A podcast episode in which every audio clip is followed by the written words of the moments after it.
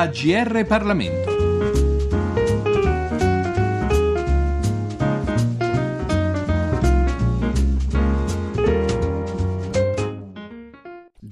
Cirillo al microfono per questa puntata della nostra rubrica. Un saluto, un cordiale saluto a tutti gli ascoltatori. Il libro di cui parliamo oggi rievoca una pagina quanto mai triste della nostra storia recente in particolare e della storia più in generale. Parliamo cioè di un massacro, di uno sterminio in massa, perché il libro in questione, pubblicato dalle edizioni Settimo Sigillo, è Foibe, una tragedia annunciata. L'autore è Vincenzo Maria De Luca. Luca, appassionato ricercatore di storia contemporanea, al quale chiediamo dunque di parlarci del suo saggio. Questa edizione di Foibe Tragedia Annunciata è una, una edizione rivista ed ampliata di una, di una, prima pubblicazione avvenuta nel 2000 che è stata attualizzata dai recenti sviluppi della ricerca storiografica e anche da una accresciuta sensibilità generale anche dal dibattito, specie da parte dei ragazzi, verso questo tema che ci riguarda molto da vicino, che riguarda eh, i nostri connazionali di Istria e di Dalmazia che alla fine della seconda guerra mondiale con il trattato di pace pace di Parigi del 10 febbraio del 47 furono costretti, quelli che ebbero una, una sorte migliore, perché non parliamo degli infoibati, di coloro che finirono poi soppressi in maniera sommaria dal, ad opera delle truppe slavo-comuniste titine, insomma i nostri connazionali che ebbero una sorte migliore furono costretti ad esodare dalle loro terre. Quindi immaginiamo un po' la cartina geografica dell'Italia, è come se all'improvviso un'intera regione scomparisse e eh, divenisse altro. Questo libro, il mio quinto quinto libro, tra l'altro, sono molto legato a questo libro, ora senza fare autocelebrazione, perché in questo libro riporto anche il primo caso documentato e pubblicato di un infoibamento avvenuto in Dalmazia. Questo perché generalmente noi parliamo di foibe in Istria, mentre trascuriamo la Dalmazia, che insomma diciamo che il mare Adriatico è stato un po'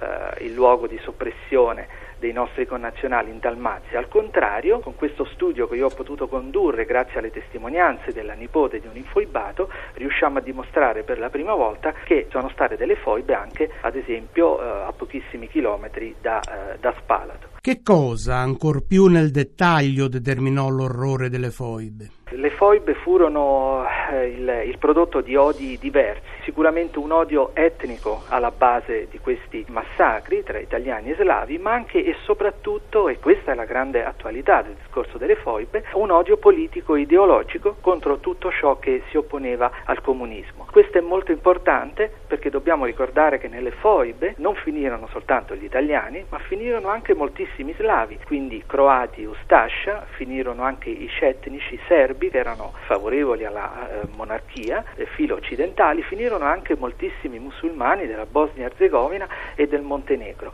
Cosa univa questa eh, popolazione? Univa un anticomunismo di base. Quindi il, la questione attualissima delle foibe è di trascendere da quel dualismo fascismo-antifascismo e vedere le foibe, questa tragedia, per quello che realmente furono, cioè un anticipo di guerra fredda, quello che il mondo avrebbe poi conosciuto con, con paura intorno ad esempio a quel 38 parallelo che divideva le due Coree nel, nel 1950. Ecco, nella Venezia Giulia del dopo 8 settembre del 1943 vi fu questo anticipo di guerra fredda, dove due civiltà venivano a collidere in maniera, in maniera drammatica, la civiltà occidentale e la civiltà orientale, rappresentata da Tito, e Tito non era altro, il dittatore croato, non era altro che la punta di diamante avanzata dello stalinismo e del bolscevismo. Perché il titolo del libro ci parla di una tragedia annunciata? Perché nel, nel dibattito anche attuale si dice che le foibe furono una conseguenza del fascismo.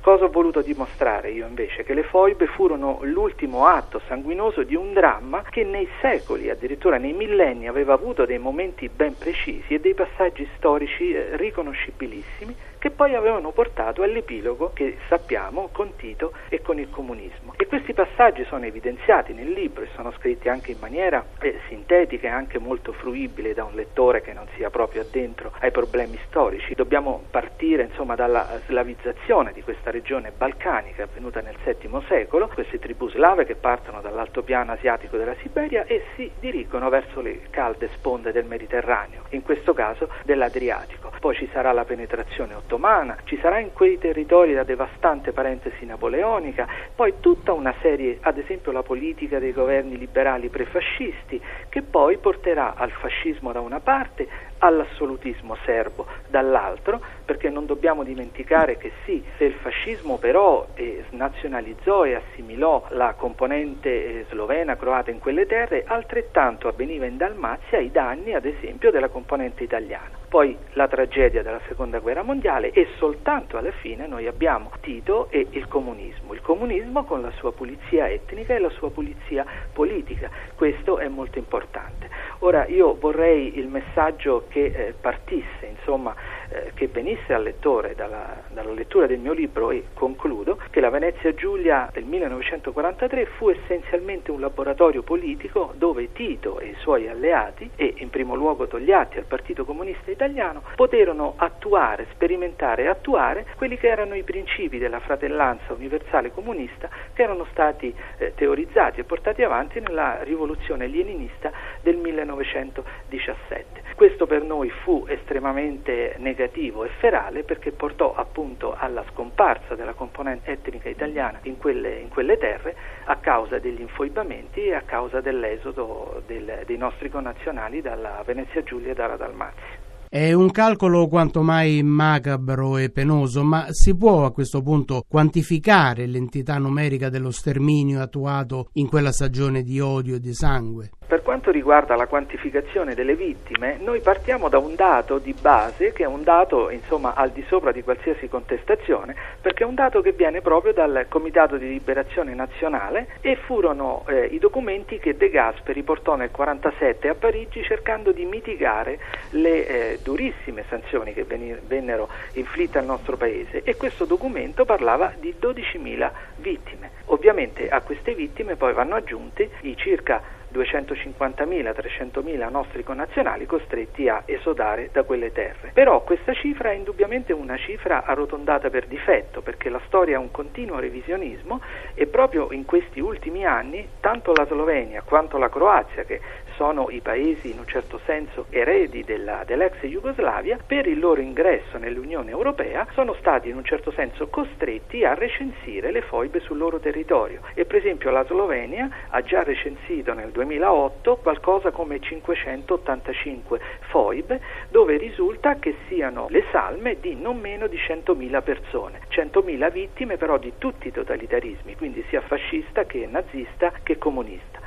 Per quanto riguarda invece la Croazia, il ministro dell'interno Caramarco ha rilasciato un'intervista dove parla di oltre 800 foibe, dove risulterebbero addirittura centinaia di migliaia di vittime dal 1945 sino al 1991, anno in cui inizia la guerra civile in Jugoslavia. Per cui, come vedete, anche la quantificazione delle vittime è un qualcosa di estremamente difficile, ma in continua attualizzazione. Leggiamo ora un brano tratto da Foibe, una tragedia annunciata, tratto dal capitolo che si interessa particolarmente di quanto accadde nella città di Fiume. Quanto avvenne nella città di Fiume ricalca fedelmente il comportamento delle forze di occupazione jugoslave nei riguardi della popolazione italiana e della Venezia Giulia e della Dalmazia. Occorre anzitutto rilevare che le illegalità, le vessazioni e gli atti di violenza compiuti dai partigiani jugoslavi nei territori italiani da essi occupati in seguito al ripiegamento delle forze tedesche hanno corrisposto non solo al desiderio di dare sfogo al sentimento di odio anti-italiano, ma anche ad un piano premeditato delle autorità jugoslave mirante a snazionalizzare o a ridurre il più possibile l'entità della popolazione italiana nella Venezia Giulia e in Dalmazia, onde facilitare la definitiva annessione di detti territori alla Jugoslavia. Con gli arresti, le deportazioni e le uccisioni avvenute in ogni città e in ogni villaggio si è cercato di colpire e di eliminare anzitutto gli elementi più noti noti per i loro sentimenti di italianità, che avrebbero potuto esercitare qualche influenza sulla popolazione locale in contrasto con gli interessi jugoslavi, senza fare eccezioni nemmeno per coloro che avevano in precedenza partecipato a movimenti clandestini antifascisti o che d'intesa con gli stessi partigiani jugoslavi avevano contribuito alla lotta di liberazione contro i tedeschi. Le varie relazioni e segnalazioni pervenute a tale riguardo si riferiscono in ordine di tempo alle seguenti regioni e città italiane italiane. In Istria la data dell'8 settembre è un segnale per i dissidenti croato-sloveni. Ovunque essi si raccolgano, si armano e si presentano alle autorità militari italiane per riceverne in consegna le zone già a queste assegnate. Lungi dall'avere una solida organizzazione intesa a combattere la più strutturata resistenza tedesca, i partigiani locali preferiscono all'azione contro i tedeschi difficile e pericolosa l'azione contro gli italiani inermi, che oltretutto gratifica maggiormente il loro naturale livore. Si costituisce così a Pisino una giunta di governo il cui atto iniziale è l'emanazione di un manifesto programmatico che porta la firma del partigiano slavo Ivan Motica e di altre 30 figure minori. Il manifesto dichiara in sostanza che l'Istria verrà annessa alla Jugoslavia comunista di Tito. Gli atti immediatamente seguenti sono le requisizioni di cui i partigiani slavi fanno larghissimo uso, rilasciando ricevute prive di timbri e quindi di ogni valore, e gli arresti indiscriminati di coloro che erano stati iscritti al partito fascista, largamente completati dagli arresti di tutti gli italiani che conservavano integro il sentimento della loro nazionalità. Il 3 maggio, in seguito al ripiegamento delle forze tedesche, i partigiani del maresciallo Tito occupavano la città di Fiume. I corpi slavi si alloggiavano nel municipio ed emanavano un proclama nel quale era sancita ufficialmente l'annessione di Fiume alla Jugoslavia. Circa 300 tra carabinieri, poliziotti e guardie di finanza che si erano messi a disposizione delle nuove autorità venivano arrestati e oltre la metà di essi deportati nell'interno della Croazia. Primi atti degli occupatori sono stati la proclamazione del serbo-croato quale lingua ufficiale del territorio, la sostituzione di tutte le scritte in italiano con le corrispondenti in jugoslavo, l'emanazione di un ordine del comandante della piazza in merito alla coscrizione coatta alle armi di tutti gli uomini delle classi 1900 alla 1927 inclusa, il licenziamento di tutti gli impiegati italiani senza stipendio e la loro sostituzione con elementi slavi spesso analfabeti, l'emanazione di un ordine in base al quale venivano fissate le modalità per il rimpatrio in Italia, concesso soltanto ai nati oltre la linea dell'Isonzo. Quest'ultimo ordine prevedeva la presentazione alle autorità slave di una domanda con allegati presenti certificati, notifica dei beni mobili e immobili posseduti, deposito di tutto l'oro, preziosi, azioni e denaro presso la Banca Centrale, sostituitasi arbitrariamente alla Banca d'Italia. Veniva inoltre decretato che coloro che si stabilivano oltre l'Isonzo non potevano portare che un bagaglio massimo di 50 kg di indumenti personali e un importo di lire 20.000 per il capo di famiglia e lire 5.000 per ogni altro membro della stessa famiglia. Dopo la prima settimana, la situazione per gli italiani di Fiume peggiorava notevolmente. Cominciavano le rappresaglie, gli arresti, le deportazioni e le solite arbitrarie requisizioni nelle abitazioni private. Tutto il materiale degli uffici italiani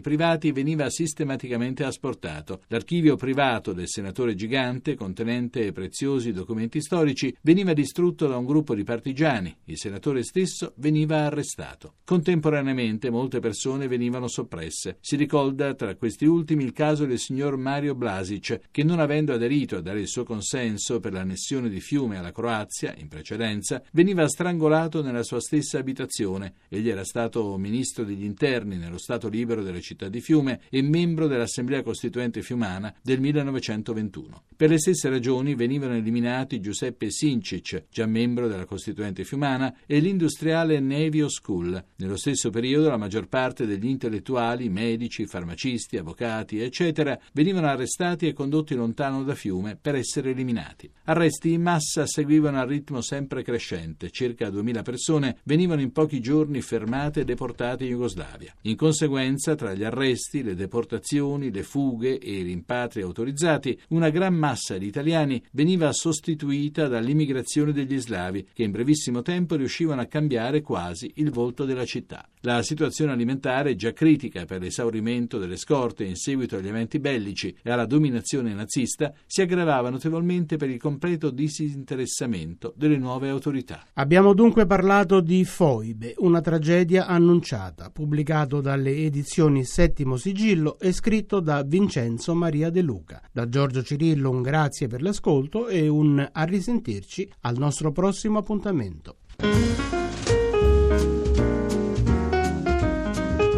I libri AGR Parlamento. Per segnalare saggi di storia, politica, sociologia e diritto, scrivere a grplibri@rai.it.